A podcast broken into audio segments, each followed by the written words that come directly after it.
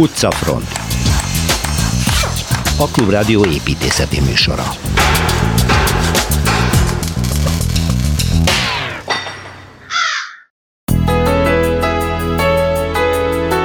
Oxitán földre megyünk Szilveszter Ádámmal, ahol egy eredeti és sértetlen várfallal és bástyákkal körbevett középkori városkát Egmontot látogatjuk meg.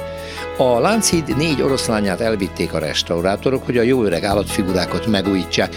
Persze más is van, mi érdekes még a híd felújításban, amiről Puskár Anett kommunikációs vezető beszél majd. Az MK. Na, ki emlékszik arra, hogy igazából mit akar ez a mozaik szó? Az Erdélyi Magyar Közművelődési Egyesületet, amelynek a székhelye a Blaha tér és a Körút sarki épületben volt. De most nem erről, hanem a mellette a 90-es évek elején felhúzott és szintén e nevet hordozó modern irodaházról hallunk Kelecsényi Kristóftól. A neobaroktól az Ardekóig terjed a zseniális Kozma Lajos életműve, aki mindössze 64 évesen 1948. november 26-án halt meg. Gazdag munkásságáról Torma Tamás emlékezik majd meg. És vásárcsarnok, valamint közösségi tér a budapesti Hunyadi téri csarnok felújításáról és újragondolásáról hallhatunk a pályázat nyertes Archikon műhely két vezetőépítészétől, Nagy Csabától és Pólus Károlytól.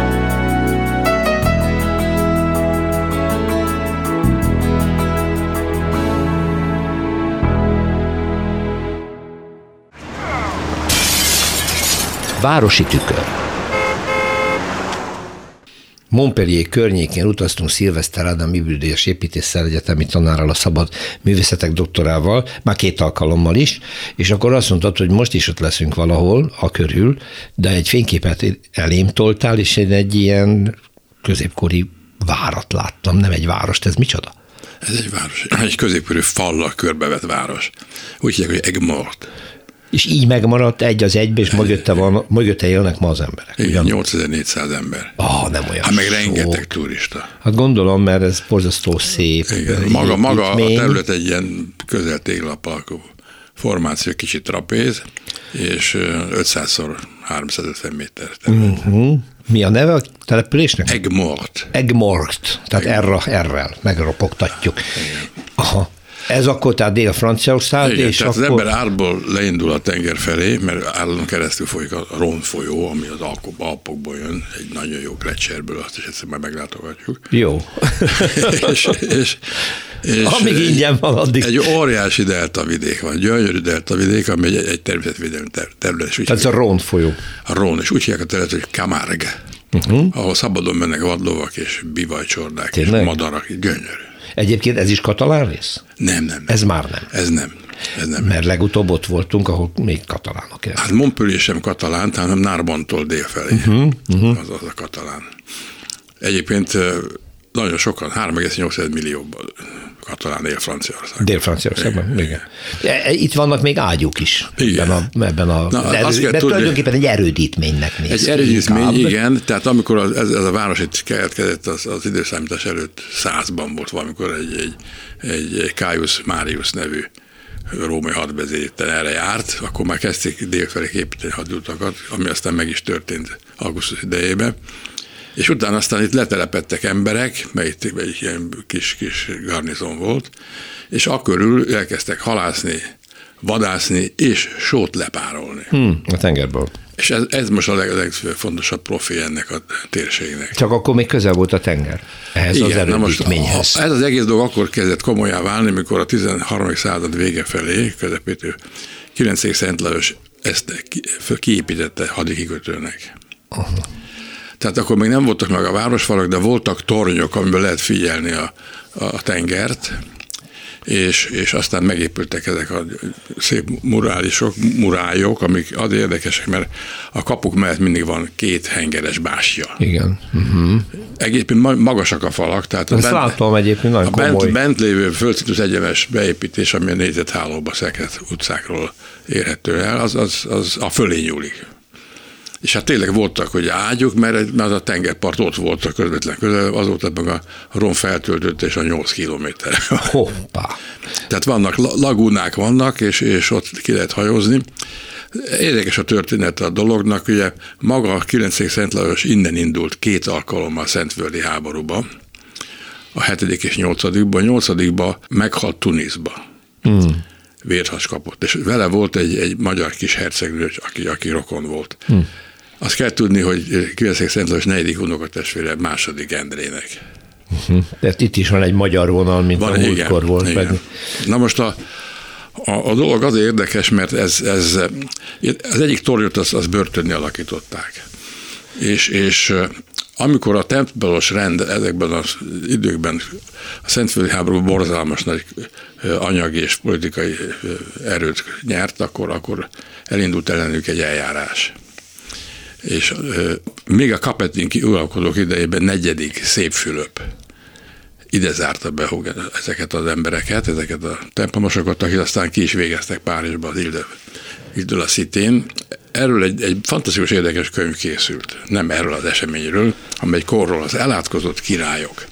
Maurice Druon nevű író remek jó könyv, és, és az az érdekes benne, hogy ezek a mágián meg elátkozták a, a királyt és az, az átok fogott, mert nem volt aztán örököse. Tehát ez a Kapeting dinasztiának az utolsó király volt. És utána már balvák következtek.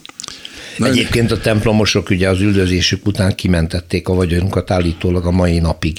Igen. Léteznek, Igen. és a világ legkülönbözőbb pontjain koncentráltan, Igen. hát fel van halmozva, fel vannak halmozva erők Igen. a működésükhöz. Még egyszer volt ennek az Egmontnak szerepe, hogy ezt kell tudni, hogy a 16. században a három nagy uralkodó, 8. Henrik, 5. Károly, nem Sászár első Károlyként, spanyol király és első Ferenc francia király három érdekes pólus az, akkor történt, meg párhuzamosan pápák váltották egymást az uralkodások alatt. Kettőjük között, első Ferenc és Károly között egy folyamatos háborúskodás folyt. Ugye a pápa oldalán harcolt, ugye, pláne amikor megjelent ugye Luther utána a protestáns, a katolikus vallás védelmezője volt a császár, ugyanakkor első Ferenc volt a legkeresztényebb király, így nevezte magát, és ez a két ember összeakadt nagyon sokszor. Az itáliai háborúkban végül is 1524-ben egy páviai csatában óriási vereséget szenvedett a francia, annyira, hogy elvitte és bezárta Madridba, hogy aláírja a békét. Ez egy nagyon furcsa időszak volt. Egy biztos, hogy ők itt találkoztak Egmortnál egyszer, illetve kétszer.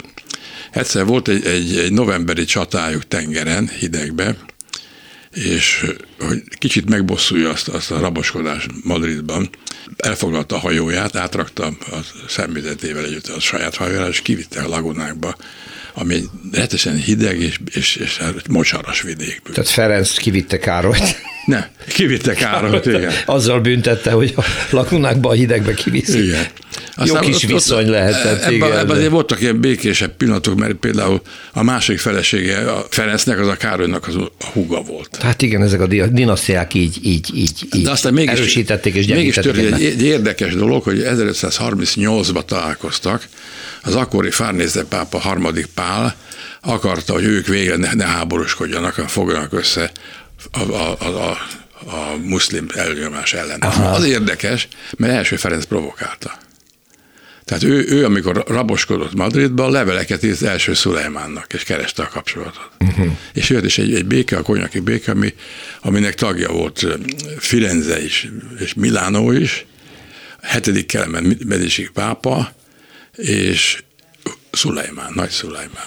Na jó, ezt most már nagyon nehéz követni, úgyhogy Na most Egmortra menjünk vissza. Vissza Egmortra, mert mi turisták vagyunk, Igen. és, és élvezet ott lenni. Van múzeuma? Van, múzeum, van. van múzeum, és van, van két kápolnában elérnek a 8400 Hát elég kicsi, igen. Viszont vendéglátója rengeteg, és a falon körbe lehet menni, nagyon izgalmas. Aha, hát az és on, onnan ki lehet látni a tengerre is, és az is nagyon szép, a lepárló területeken rózsaszín a víz. Mitől? A sótól. Jé. A sótól, nagyon szép, igen. Uh-huh. Mert hogy a sólepálás volt itt az első igazi ipari tevékenység, amit a mai mondtad, napig, és a mai akkor napig, napig mai, még igen, sótermelés, igen, ebben uh-huh. egy nagyon komoly bevételi forrás. Uh-huh. És hát halászgatnak, hogy hát kell. ez 2000 éve gyakorolják csak az itteniek, úgyhogy igazán, igazán van rutinjuk benne. És hát gyönyörű, gyönyörű a táj, még az ember oda megy, az elképesztően szép az a Camargue. Még csak annyit, hogy akkor Egmort egy vár, egy erődítmény, amelyen belül van ez a pici város, de nyilván azóta már a város a falon kívül is modern részekkel. Hát igen, nem? Vasútállomása van. Hát igen, a repülő, repülőtere még nincs. Nincs repülőtere, de, de ott az ezer ágon érkezik a rón, nem is lehet tudni, hogy melyik a rón igazándiból. És itt hát is egy folynak, igen, igen, folynak ilyen nagyon szép kis gyönyörű fák között, gyönyörű képek, idilli az egész, és, és vannak, vannak kint lakók, tehát nem, nem még a városon belül. A város most már állt a turizmusra, hogy ez kell. Mm, gondolom, igen, az az És hát remek vendéglők. Hát, meg jó borok. De, de jó borok és jó tenger, tengeri étkezés. Szilveszter Ádám megint kedvet csinálta egy jó utazáshoz, bár csak ez lenne már, hogy nyár lenne és ne lenne járvány, de majd meglátjuk. Köszönöm szépen.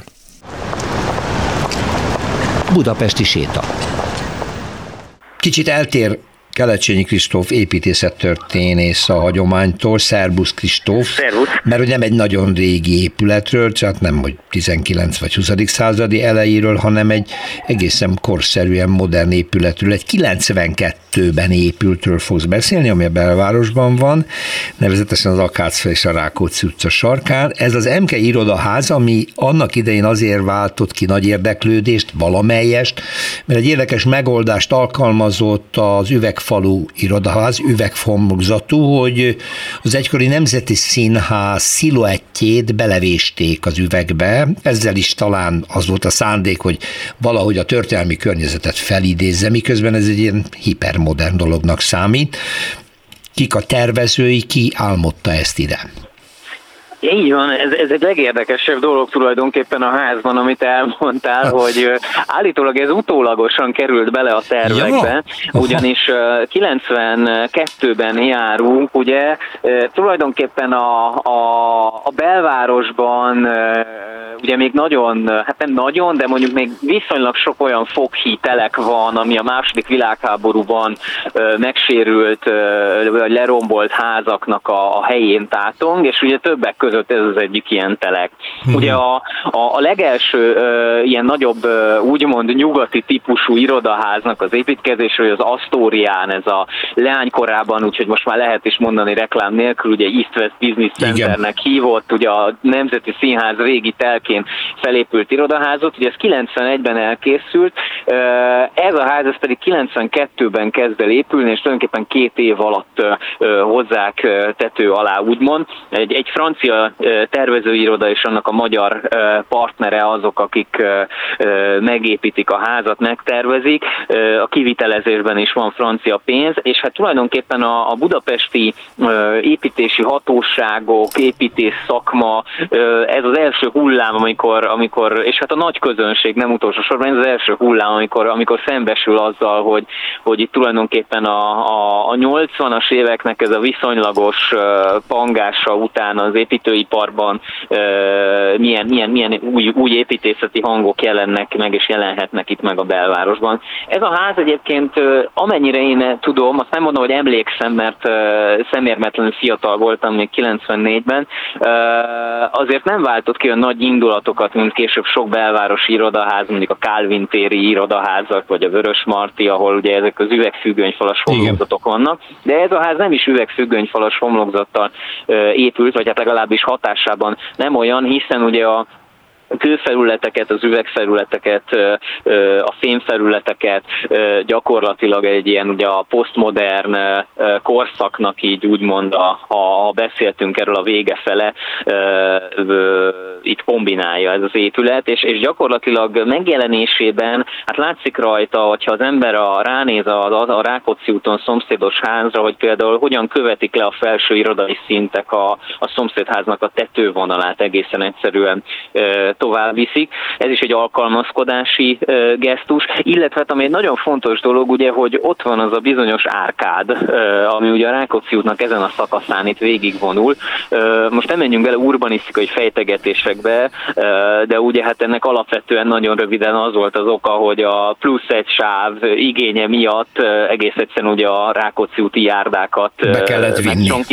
és lényegében betolták a, a házak alá, és ugye itt sok sokáig hiányzott egy szakasza ennek az árkádnak, és hát tulajdonképpen ez a, ez a ház tett arról, hogy itt a, a, az irodaházként gyakorlatilag természetesen nyilván az építési előírásokhoz alkalmazkodva, de folytatta és befejezte ezt a, uh, ugye az Asztor, vagy nem az, nem az Asztóriától, hanem a Blahalú igen. azt hiszem a Nyár utcai nyugló árkádot. És amit ugye mondtál a felvezetőben, ugye nagyon érdekes, hogy ugye az ablakok alatti üvegtáblákba van mint egy tükröződésként belemarva az a, az a nemzeti színház, ami ugye az 1960-as évek ö, első feléig állt Vele a szemben. helyben, ugye amikor a, a metró építkezés miatt ö, ö, ugye lerombolásra került a színház, tehát így ez a visszatükröződő ö, múlt felé tett gesztus, igen, ez egy apró dolog, amit az ember egyébként, hogy mondjam, ha az egész házat nézi egyben, akkor nem feltétlenül vesz ki, viszont mint egy ilyen apró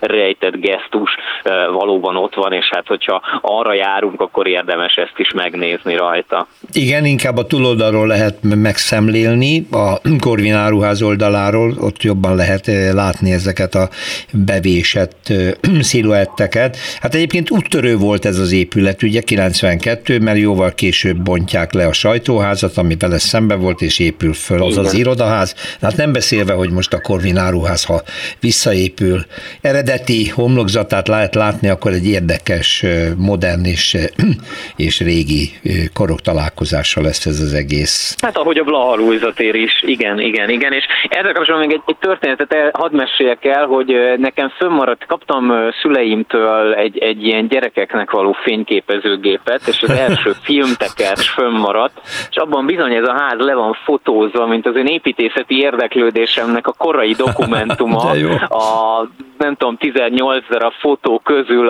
ahogy ez a ház épül, az, annak van egy, van egy fotója, és édesapám mesélte többször, hogy ki kellett engem vinni oda, ugye a közelben laktunk, hogy az építkezést kicsit nézzük. Hát ez akkor megmutatkozott már elég korán az érdeklődésed, de nem véletlen, mert én úgy bele-bele olvastam egy műszaki leírásba, hogy a maga korában, tehát a 90-es évek elején egy nagyon korszerű zsaluzási módszert alkalmaztak, egy néhány nap alatt egy egy egész szintet meg tudtak építeni. Tehát nyilván ez egy, ez egy, ez egy korszerű eljárás volt, amire így ráéreztél, nem? Amiről egy négy-öt éves gyerek nagyon sokat tudott, igen. No, hát akkor kor dokumentumok vannak a kezedben. Kelecsényi Kristóf, köszönöm szépen. Köszönöm, szervusz. Perspektíva. Megemlékezünk valakiről, Torma Tamás újságíró kollégámmal, építészkritikussal, az Egyhely blog szerzőjével, mert azt mondtad, Szerbusz Tamás. Szia Péter, üdvözlök mindenkit. Kozma Lajos halálának az évfordulója van. Így van. Ugye Kozma és Lajta szinte nem említhető külön, de most kénytelenek leszünk Igen. Külön. Inkább csak Kozma Lajosról beszélni, ez a két figura azért. Egyébként a... dolgozott nála hogy fiatal nem? korában. Hogy fiatal korában dolgozott nála, igen. Sőt, egy, egy, kisebb jellegzetesség a Kozmánál, hogy mint ahogy Ibül is hasonlóan tette, hogy mindig közel költözött a munkahelyhez. munkahelyhez igen. Itt például a Népszínház utcában volt a Lajta stúdió, és ugyanabban a, akkor egyébként új házban, és a, akkor egy még menő utcának számított a, a Népszínház, egy bérházban lakott fiatal korában, de nem ezt a korszak, korszakot ismerjük, vagy tehát hát, emblematikus épületei vannak, a, és középületek, főleg azok a, szerintem, amiket a közönség úgy nagyjából De legjobban az átriumot ismerjük, hát az, az átrium házat, ami ugyebár mindenki a mozit ismer, illetve hát most a befogadó színházat. Valóban az a része maradt meg egyébként a leg, leginkább. Igen. Hát nyilván a fönt levő, nem tudom én, 5-6 emelet, hitán 7 nek a bérlakásaiba csak az avatottak juthatnak be. Egyébként nagyon követte ott is a korszellemet. Ezt a szakaszt ne hívjuk, ugyebár Bauhaus Kozmának, sőt, tulajdonképpen a legtöbben így ismerik. Most ezt tegyük félre, hogy mennyire Bauhaus, nyilván nem Bauhaus az, ami ö, tehetős polgárságnak épült például ezek a lakások, bár követte már a Bauhaus szabályokat, tehát például sokkal kisebb, csak a főzésre koncentráló konyha van. Igen, felesleges bennük. terek már nincsenek ezekben a ö, lakásokban. Ugye itt a Bauhaus igazából a tehetősebbek családi villái. Igen, de amiből mindig is, tulajdonképpen mindig kilógott, és tulajdonképpen ez ettől olyan népszerű ma és emlékezetes a kozma, hogy mindig egy kicsit több, illetve más volt, mint ezek a rá aggatott. Tehát például a Bauhausba ő még mindig megtartotta az ornamentikát, és díszített, amennyire lehetett. Továbbá ő iparművészből, igazából grafikusból lett építész, tehát ő egy egyrészt self volt, másrészt pedig egy reneszánsz ember, aki nagyon sok mindent csinált, bútor tervezett, stb. Hát a Budapest stúdió ugye az egy nagyon híres történet, ma is látható annak a kapuja még igen, itt a igen. ötödik kerületben. 1913, tehát fiatal korában volt, ott csak bútor, ott csak bútorokat Foglalkozott egyébként, hogy mondjunk, mert közben a fejembe így megpróbáltam képezni egy sétát is, kozma sétát, de nem lehet, illetve amit leginkább lehetne, az a rózsadomb és környéke. A, a 30-as évek most tegyük idézőjelbe Bauhaus villák, amik hol fölismerhetőek, hol szinte felismerhetetlenül átalakultak, de nyilván például Napraforgó utcában két házat is tervezett. Ott, igen. Azok ismerősek, bár nem azok a legjellegzetesebbek.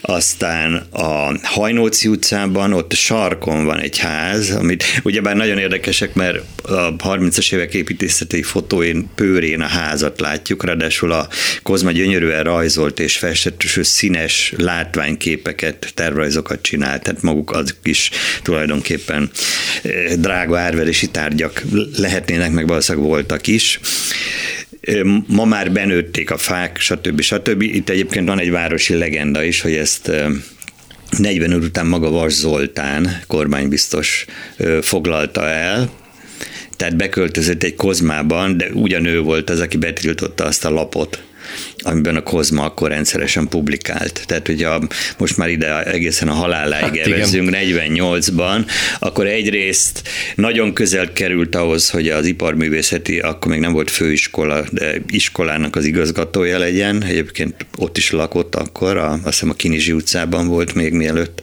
főiskola lett 48-ban a, az iparművészeti, de már nem élte meg ezt, és ugyanúgy ezt a lapot is tulajdonképpen, amit hát szerelem gyerekének is tartott, az az utolsó, a búcsúzó számával már tulajdonképpen őt ekészte.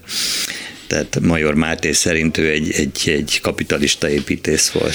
Azért az borzasztó lehetett ennek az építész generációnak, hát persze más szakmákat is említhetnék és egyebeket, hogy ezek a korszakalkotó zsenik, a háború után a kommunista hatalommal mennyire aljasul elbánnak velük, és Igen. mellőzik, és ez valami egészen szörnyű dolog. De egyébként az is érdekes, hogy átírodik, tehát például a 89-ig a művészettörténészek, tehát volt egy ilyen bevett állítás, hogy őt a tanácsköztárság után meghurcolták, mivel egy baloldali érzelmű volt, tehát benne volt a direktóriumban. Benne volt, igen.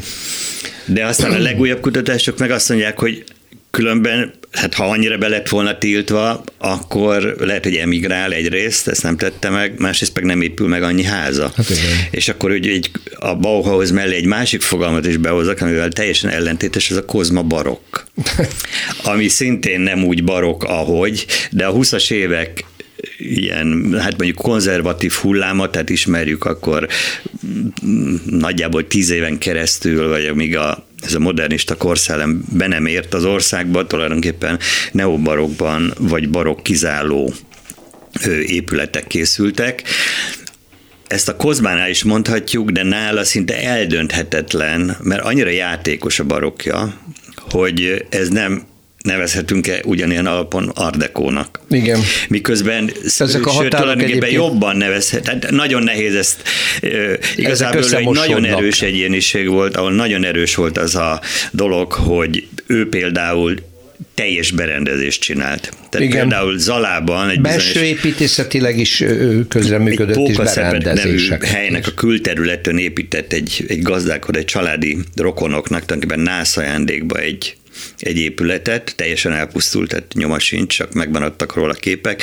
Ott ő még a terítőket és a, a függönyöket is megtervezte, és elég rigorózusan számon is kérte, hogy nehogy már. Egyéb iránt pedig ez maga a Bauhaus iskolának az alapgondolata, Igen. hogy a, le, a használati tárgyaktól Igen. az épületig Igen. terjed az a gondolat, ami áthatotta a modern építészetet is. Vagy még, még hadd említsek meg még, még egy dolgot, mert ezt kevesen ismerik, Gyoma Endrődön a knereknek, ő nagyon jóba volt a knerekkel, rengeteget dolgozott nekik, mint grafikus, mint tulajdonképpen tipográfus, tervező, könyve is, ilyen mintakönyve is jelent meg ott, és nekik tervezett egy családi házat. Hát az aztán végképp besorolhatatlan, ebbe az nagyon vicces, könnyed, játékos, nevezhetem kicsit rokokósnak, de népies is, tehát olyan, mint egy ilyen cof parasztház, tulajdonképpen úgy is nézhetem, belül egészen más, topzódik a díszítésben, de nem, nem olyan farsúlyos, olyan komor barokk, mint az a 20-as évek neobarokja. Egyébként ez még azt hiszem korai. Nem, a 20-as évek elején. Épült, igen, ez igen. nyilvánvaló, hogy korai munkája, mert azután a 20-as, 30-as években De egyébként ezeket Budapesten is például az Ivatar utcában is van egy fantasztikus ház, amiről eddig nem tudtam, hogy az ő egy teljesen féloldalas, nagyon játékos szintén ennek a Kozma baroknak a része. Mert a Kozma barok Ról korábban azt gondoltam, hogy ez a klasszikus letisztult, tehát ugye a barokkot úgy is értelmezhetjük, hogy egy nagyon szép formai letisztult rend, és ő ebből a könnyedséget meg tudta őrizni. Igen, ez, és ez mentette a, át. Ez a különleges. Igen, tehát Kozma Lajos. Torma Tamás, köszönöm szépen. Utcafront. Az oroszlánok elmentek a fitness klubba, mind a négy, igaz, hogy 12 darabban, hát majd összerakják őket, és hát egy szépítészeti folyamatban vesznek részt, és biztosan nagyon élvezik. Én legalábbis láttam a fényképeket az építészforum.hu-n, és hát ott már a fogukat ápolják, meg a sörények rakják helyre a szakemberek. Na hát nem találós kérdés, gondolom a hallgatók úgy nagyjából sejtik, hogy a Lánchíd négy oroszlányáról beszélek, mert hát minket a nagy közönséget ugye ezek érdekelnek, ezek az ikonikus építészeti darabok, hogy a Lánchíd felújítása során most eljutottak oda a szakemberek, hogy a négy oroszlánt is felújítják. Akkor elindulunk az oroszlán barlangból, és akkor végig megyünk a híd különböző elemein, és ebben most az idegenvezetőn Puskár Anetta, az A híd ZRT kommunikációs vezetője. Köszöntöm a stúdióban, jó napot! Jó napot kívánok, köszöntöm a hallgatókat! Tudom, hogy mindenki az oroszlánokkal foglalkozik, hogy gyorsan esünk rajta túl. Először is most már nem lehet tovább fenntartani azt a városi legendát, hogy nincs nyelvük, mert ugye lekerülve a talapzatról most akárki megnézheti a fotón, hogy ott van mind a négynek a nyelve akkor ezt kipipáltuk, azt hiszem, ugye? Abszolút kipipálhattuk, bár ez egy nagyon makacsul tartja magát ez az egész városi legenda, pedig nagyon sokszor cáfolták. Sok, hiába. Hiszen olyan kis nyúlványai voltak, hogy ugye a szobrászművész Marsalkó János öngyilkosságot követett volna el, amikor rájött, hogy mekkora hibát vétett, mindenki tudja, hogy jóval túlélte az oroszlánoknak a hídra kerülését, mégiscsak tartotta magát ez a legenda, Igen. de most igyekszünk megmutatni, és már az oroszlánok elszállításakor is megmutattuk, hogy van nyelvük. Hihetetlen súlya van egy oroszlánnak, 10-11 tonna. 12 és fél Úristen. tonna volt az első oroszlán, amit leemeltünk a hídról. De három darabban emelték. Három darabban, hiszen eredetileg is három darabban készült, ezt sem nagyon tudják az emberek.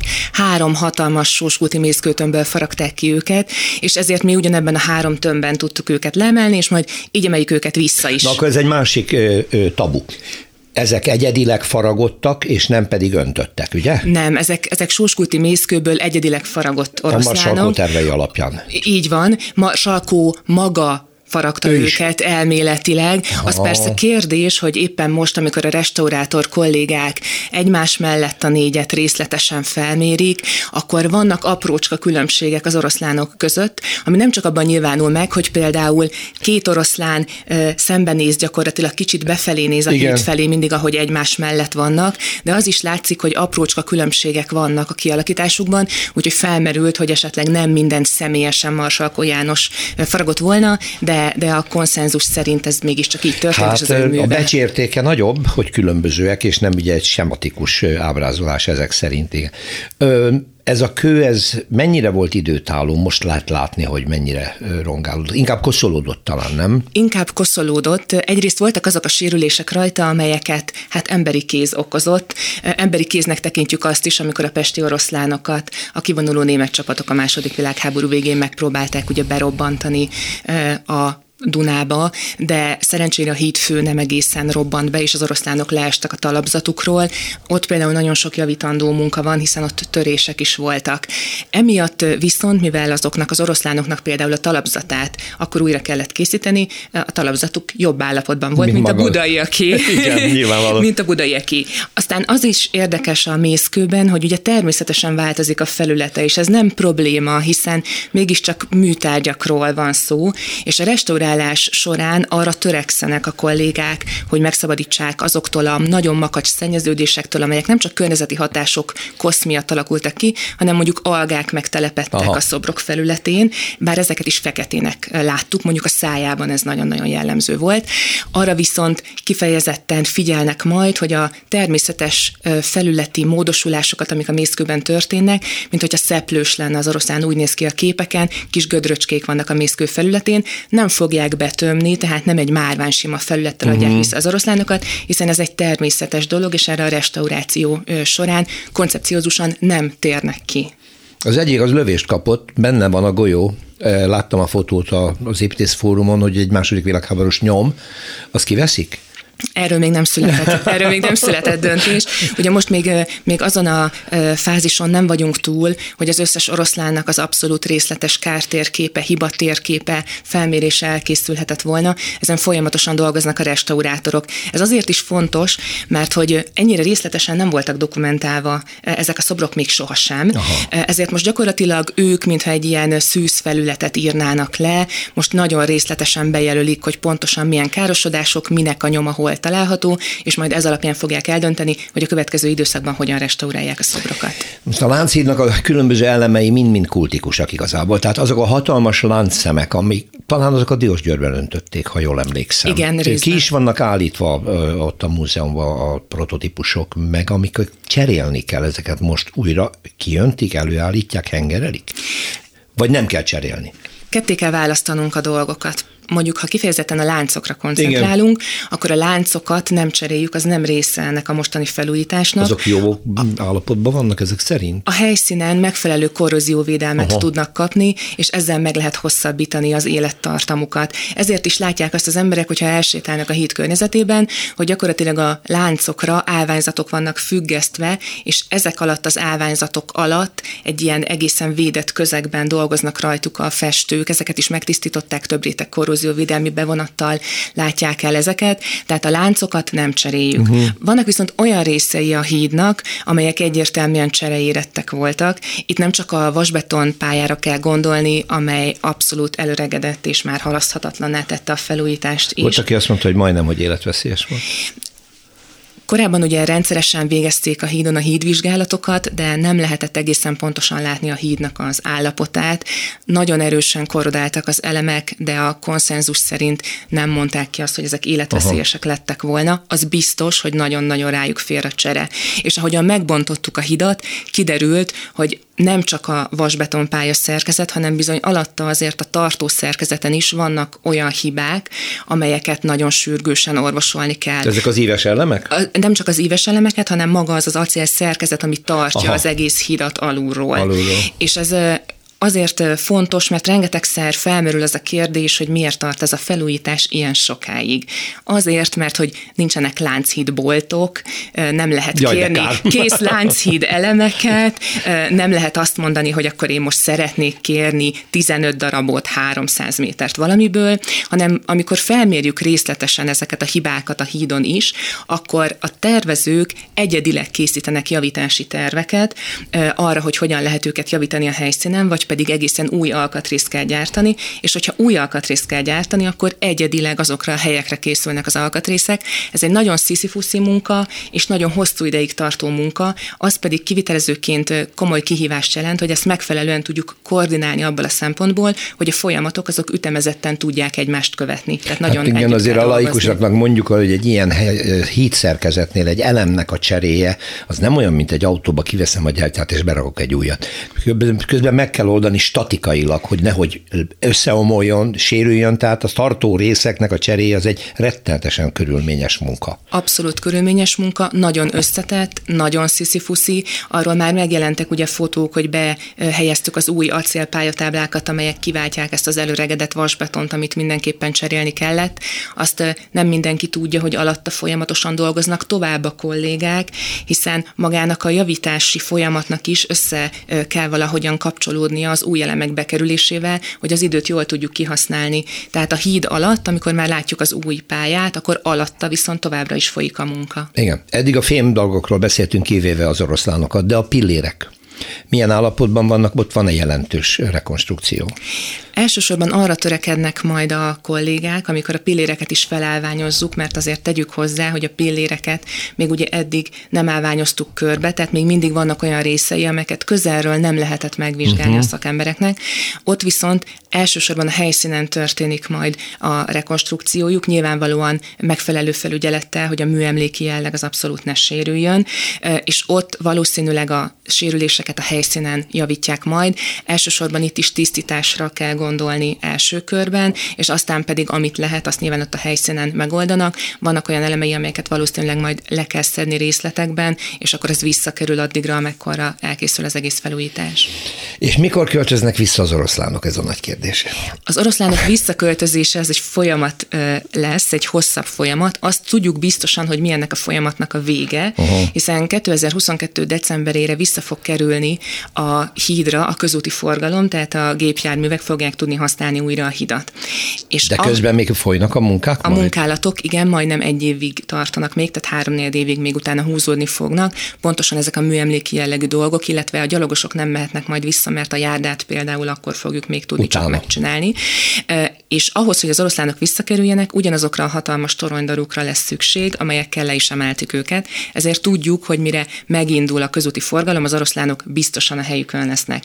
Az is érdekesség, hogy az oroszlán ukránok a restauráció után, amikor visszakerülnek a hídra, akkor még nem a teljesen száz százalékig kész folyamat eredményét mutatják majd. A helyszínen illesztik majd őket össze egy speciális kőkiegészítő habarcsal, hogy megint úgy tűnjön, mint hogyha egyébként lennének. egybe lennének. Másrészt pedig a legvégén ott a helyszínen kapnak majd egy olyan bevonatot, ami lassítani fogja, hogy a szennyeződések nagyon gyorsan megjelenjenek rajta. Tehát például pont, hogy visszatelepedjenek rá ezek az algák, mohák, illetve hogy a környezeti szennyeződés fejlődések, a kosz tulajdonképpen visszaüljön a résekbe. Hát addig meg a nagy érdemű nézegesse a fényképeket közelről, hogy ott van a nyelvük, tehát hogy ez többet akkor nem lehet kétséges. Köszönöm szépen Puskár Anetnek az AHID ZRT kommunikációs vezetőjének, hogy beavatott ezekbe a dolgokba. Menjünk hidavatásra majd a végén, jó? Rendben, köszönöm. köszönöm. Magas lesen egy kifordított történet következik, egy olyan épületet képzeljenek maguk elé, amit nagyon szépen korhűen helyreállítanak kívülről, belül meg minden marad úgy, ahogy volt, jó évtizedes lepusztultsággal, majd egy építésztársaság arra megbízást, hogy akkor most csinálja meg a belső terét is. Én azt hittem, hogy ez egy ritka dolog, de kiderült, hogy nem is olyan ritka manapság. Na most amiről beszélek, az Budapest, az a hatodik kerület, a Hunyadi téri vásárcsarnok. Mi erről egy jó két évvel ezelőtt hírt adtunk, talán három évvel ezelőtt is, hogy a külső részét hogyan újítják meg, és most kerül sor a belső tér rekonstrukciós felújítására, és ezt a munkát az Arikon Kft. műhely kapta meg. Pólus Károly és Nagy Csaba építész tervezők viszik majd a hátukon, szervusztok, itt vagytok a stúdióban velem most már. És azt mondtátok, hogy ez nem ritka. Hát nem akadály az, hogy egy épület készen van, és akkor belülről kell neki menni? Hát ugye ezek a külső falaknak két oldalról megyünk neki, Aha. egyik oldalról belülről. Igen. Ugye ott változik, hát a funkció az, az azért ugyanaz marad, hogy csarnok, hát de egy megújulás van, ezt majd részletesebben elmondjuk, de Igen. a másik az meg kívülről megyünk neki, az utca oldaláról. Ugye, mert van egy város elkép, fejlesztési elképzelés is, hogy az, hogy a Hunyadi teret hogy érjük el gyalogosan, abban nagyon fontos szerepet fog kapni a Szófia utca. Ugye ez egy rövid út a tömegközlekedéstől, és egy kiemeltebb, sokkal élvezetebb közlekedést szeretnének oda, gyalogos közlekedést is. Ugye, hogy a falnak így a két oldalához kell nyúlni, uh-huh. az utca oldaláról is, barátságosabbá tenni, meg bentről is barátságosabbá Hozzátartozik ehhez, hogy itt azért egy nagyon szimpatikus dolog előzte meg ezt az egészet. A csarnokban a bérlők maguk elmondhatták rendes, autentikus fórumon, hogy mit akarnak ők mit szeretnének, Hát ez a régi időket idéz, mert ettől ugye elszoktunk a mai világban, hogy így megkérdezik az embereket, és nem kell. És nem csak, nem csak a, a bérlők mondták el, hanem itt egy elég komoly, mikor kimentünk megnézni a helyszínt, egy hatalmas falon mindenféle feliratokkal az a folyamat leírás megtörtént, hogy a bérlők és a környező lakosok mit szeretnének. Én kaptunk erről eléggé kiterjedt anyagokat a kerületi önkormányzattól, felmérve a különböző igényeket, ezeket a különböző vásárlási szokásokat, és a vásárláson túl, hogy milyen olyan egyéb funkciókra lenne itt igény, akár a zöld pont a különböző olyan hulladékgyűjtéstől kezdve, amit máshol nehezebben vagy távolabb tudnak leadni, akár a, a, a gasztró világon keresztül. Tehát, hogy egy, egy eléggé, hogy mondjam, ki akarják bővíteni ezt a piac fogalmát, és ezt beleágyazni abba, amiről Csaba beszélt, egy olyan környezetrendezési struktúrában, ami szerintem azért elég erőről mutató. Tehát akkor itt mielőtt a részletekről beszélünk, hogy belül a csarnokot ti hogyan fogjátok megújítani, mit fogtok csinálni, itt egy ilyen közösségszervező projekt van, hogy azzal, hogy ez az épület, nem, ez az épület úgy újuljon meg, hogy a környezetének az életébe is ö, hozzon változást, hozzon újat, adjon hozzá az értékhez, mert egy maga a Hunyadi tér közepe a park az gyönyörű már. Tehát akkor itt, itt többről van szó, mint arról, hogy melyik gerendaba hogy fog kinézni, hogyha így nagyon leegyszerűsítem a dolgot. Hát igen, tehát itt pont ez a lényege az egésznek, és azért volt számunkra is ez egy nagyon szimpatikus megközelítés, hogy ugye azzal kezdett, hogy kívülről már ez van, részben rendben van, mert egyébként, ahogy a Csaba mondta, e, a külső-belső tér határán azért pontosan azért, hogy ez picit jobban nyisson kifele a csarnok, azért e, változtatni musz, fogtok muszáj még. finoman e, beleavatkozni a funkciók függvényébe, de hogy pont ez a lényege, hogy egy épület az nem önmagában áll, meg nem csak azoknak van, akiknek, azoknak a funkcióknak csupán, amikor benne vannak, hanem pontosan egy ilyen vásárcsarnoknak szerintem azért, mint ahogy általában a piactereknek, meg a piacoknak, azért van egy ennél magasabb rendű szervező ereje egy városban. De ráadásul ez a csarnok egy picit külön, elkülönül a többi hagyományos vásárcsarnoktól annyiban, hogy külső képét tekintve, mintha lakóház lenne a homlokzat. Tehát, hogy nem igazán hát a két, ordít róla. A hogy két véghomlokzatán, két véghomlokzata. ott, ott eredetileg egyik oldalt 8, másik oldalt 13 lakás is helyet kapott, Aha. és e közé szorul be ugye a csarnok, ami a földszinten ugye mind a három utca fele különböző akkor nyitna. Most ez a korábban ugye, ugye a tér az 12-be újult meg, és több ütemben a külső, most a külsőn kívül a két fejépületnek, ennek a lakó fejépületnek a zárófödémét kicserélték, a tetőszerkezetét felújították, illetve kitakarították belőle az utólag beleépült mindenféle tákolmányokat, tehát ez most nagyon szépen kitisztult, és ugye most jött az a kérés, hogy akkor a homlokzatfelújítás követően, akkor nézzük meg, hogy maga a csarnoktér hogy alakulna át, van alatt egy hatalmas pincetér, azzal mit lehetne Tényleg? Eh, kezdeni, illetve a, a, a fejépületekbe eh, miket lehetne bele álmodni. Beleálmodni? Uh-huh. Ennél konkrétabban megrendelés?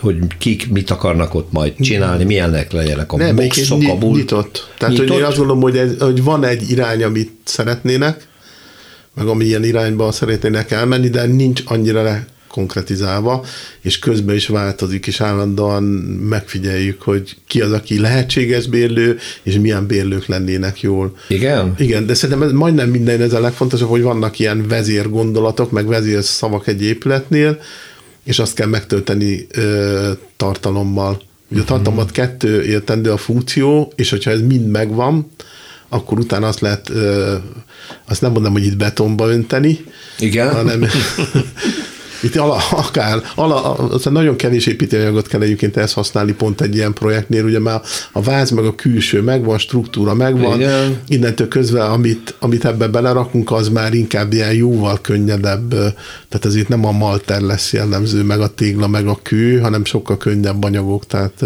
fa például. Világos. Jó, tehát akkor képzeljük el azt, hogy nyilván adott maga a szerkezet, amit meg kell újítani, és a maga szépségében látható lesz.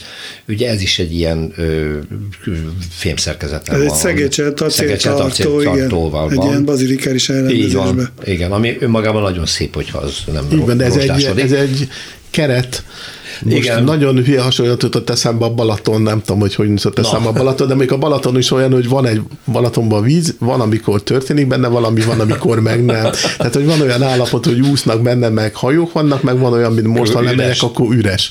Tehát, hogy nagyon, nagyon változik. Tehát ugyanígy változik mondjuk egy ilyen e, csarnoknak az élete. Tehát van, amikor van heti két piac, amikor nyüzsi van, van, amikor meg nincs piac, akkor mm-hmm. nincs akkor a nyüzsi. Igen, ugye régen úgy működött egy ilyen csarnok, hogy nagy üres tér volt, ki a nagy kapun betolták a kocsikat, lenyomták az árut, és mindenki a maga kis standjára vitte szét, és ez volt a csarnoknak a lényege. Ma pedig a csarnokok kis boxokra vannak már osztva, nem tudom, hogy ez koncepció, vagy hogy kép. Ugye nagy, nagyon, nagyon másképp volt, ez, ez mind koncepció része egyébként, és ezért így vizsgáljuk a csarnokokat. Ugye nagyon kizumulunk ebből a környező országokon, ott is többfajta ilyen piac, meg csarnok típusok léteznek. Egyébként ami ebben egy picit előkép is bizonyos dolgokban, ez a pozsonyi csarnoknak a megújulása. Tehát, hogy Pozsonyban is van egy hasonló csarnok, ami... Abba is részt vettetek? Nem, nem, nem csak elmentünk megnézni, meg beszéltünk az üzemeltetőjével, igen. Ez tényleg nagyon teljes között az ember mindent megnéz, tehát megnézzük Bécset, Budapestet, Prágát, tehát amit lehet, így meg az északi Stockholm, tehát van egy-két ikonikus piac, de mindegyik országban egy picit más, és vannak a történelmi hagyományok. Tehát azt, amit így a csarnokok elhelyezéséből is lehet látni Budapesten, tehát hogy a Hunyadi tér ez egy lokális piac igen. ebben például különbözik a fővámtérikről, ami egy A környék lakói használják igen. elsősorban, nem turisztikai célpont annyira. És az elhelyezése is ilyen értelemben lehet egy kicsit furcsának mondani, mert ugye nem a főút mellett van egyáltalán, az András út mellett, hanem egy beljebb lévő részen, előtte van ugye a Hunyadi tér, tehát hogy abszolút egy olyan egy kis lokális centrum. És akkor a Csaba azt mondta, hogy, hogy akkor a Szófia utca felé nyitok valamilyen módon, Igen. tehát hogy nem csak a tér felé lesz kirakodó hely, mint most ott vannak, ha jól emlékszem. Igen. Ugye ott vannak vásárosok, hanem ugyanilyen jellegű lenne? Kacsi, hát, hogy most pont ilyen, ugyanilyen jellegű. Tehát De ugye... megnyitjátok. Így van. Sőt, azt mondom, hogy igen, sokkal igen. jobban megnyílik, mert a tér felé ott ugye a fejépület van. Igen. És a fejépület egy tök szint, többszintes épületrész, aminek az aljánál ugye nem egy csarnoktérrel nyitom meg, hanem egy kisebb belmagasságú igen. emeletes háznak a földszintes üzletekkel. Még igen. a Szófia utca felé pedig egy nagy beltér van, egy óriási beltér. Az ott csarnok oldal, ha olyan néz arra. Igen. Most jelenleg mindenféle két fő kapu van azon az oldalon, meg egy liftbejárat, meg a pincelejárat, és akkor ennek azon gondolkodunk, hogy ezt hogyan lehetne úgy megnyitni, hogyha bizonyos ilyen gasztroeseményeknél, vagy időszakosan, jó időben kitelepülve a Szófia utcára a piac kicsit ki tudna jönni ebbe a Ez térbe azért is, amit Pólis Károly mond, mert jelenleg a Szófia utcai falazata, homlokzata csúnya.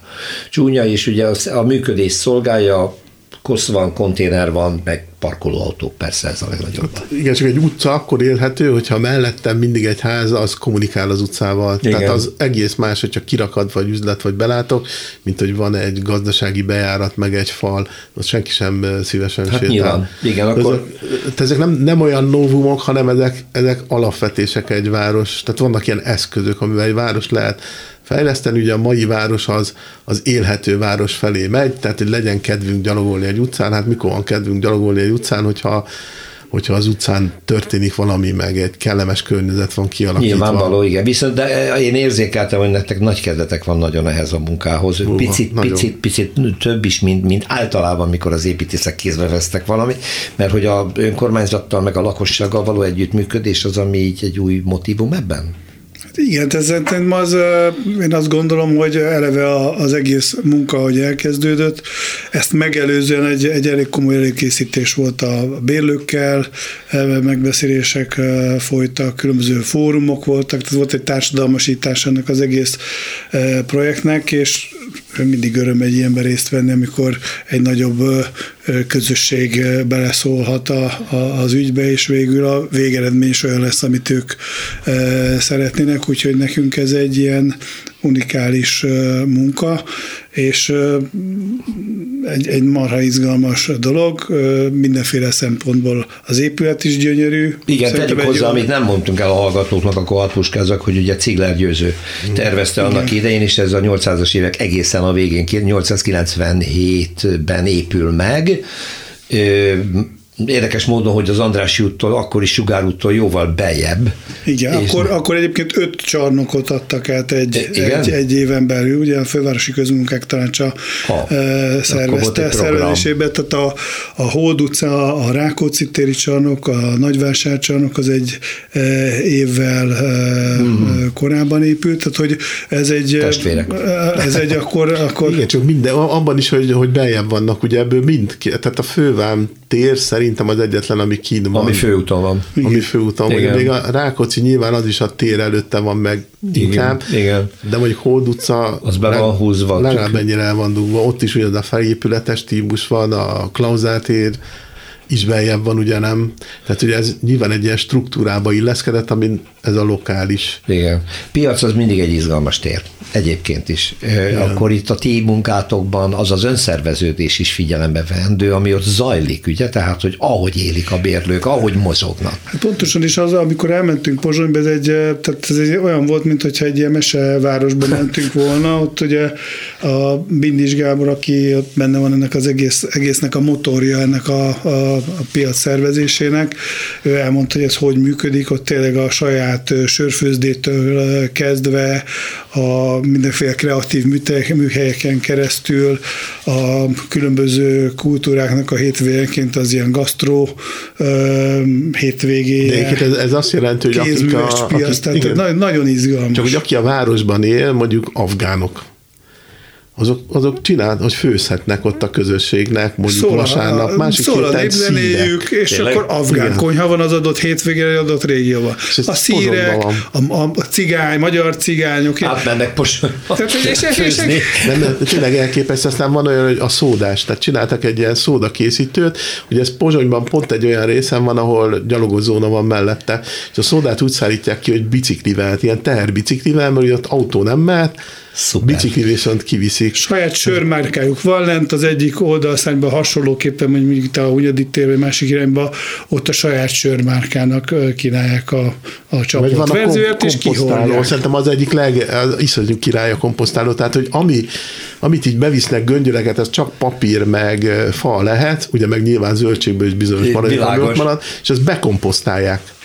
De szóriás. És jövő, a következő héten van egy komposztáló gép a pincébe, és következő éppen meg hazaviheti a termelő a, a termelő, aki hozza a ter, az utánfutón a zöldséget, az utánfutón a, a komposztot viszi, viszi haza. És, és viszi ez az ki. egész így működik. Ez ökológiai és borzasztóan izgalmas és érdekes. Na, szerintem, ahogy hozzákezdtek majd egy bizonyos folyamataiban, akkor számoljatok be erről a dologról, és mielőtt elbúcsúzom Pólus Károlytól és Nagy Csabától, a Károlynak hadd gratuláljak, mert a 13. kerületi építészeti díjat nem olyan régen régen vetted át, hiszen ott elég komoly alkotásaid vannak, ugye a száz lakásos ház, ami ugye hát okosház, vagy hogy hívják, nem is tudom. Hát ez egy passzív ház. Passzív ház, igen, igen ami, egy ami nagyon fontos, hogy energiafelhasználást szempontjából, igen, igen, meg ha jól emlékszem, a vizafogó óvodád az győztes is volt valamikor a média építészeti díja versenyen egy-két évvel ezelőtt, igen. ha jól emlékszem, és hát hasonló épületekért kaptad ezt a díjat a kerülettől, úgyhogy ezt gratulálunk. És mindkettőtöknek ehhez, hogy a Hunyadi téri meg, vásárcsarnok megújítását most ti fogjátok vezényelni. Hát bízunk benne. Köszönöm, hogy itt voltatok. Köszönjük. Sok sikert kívánok. Szevasztok. Köszönjük.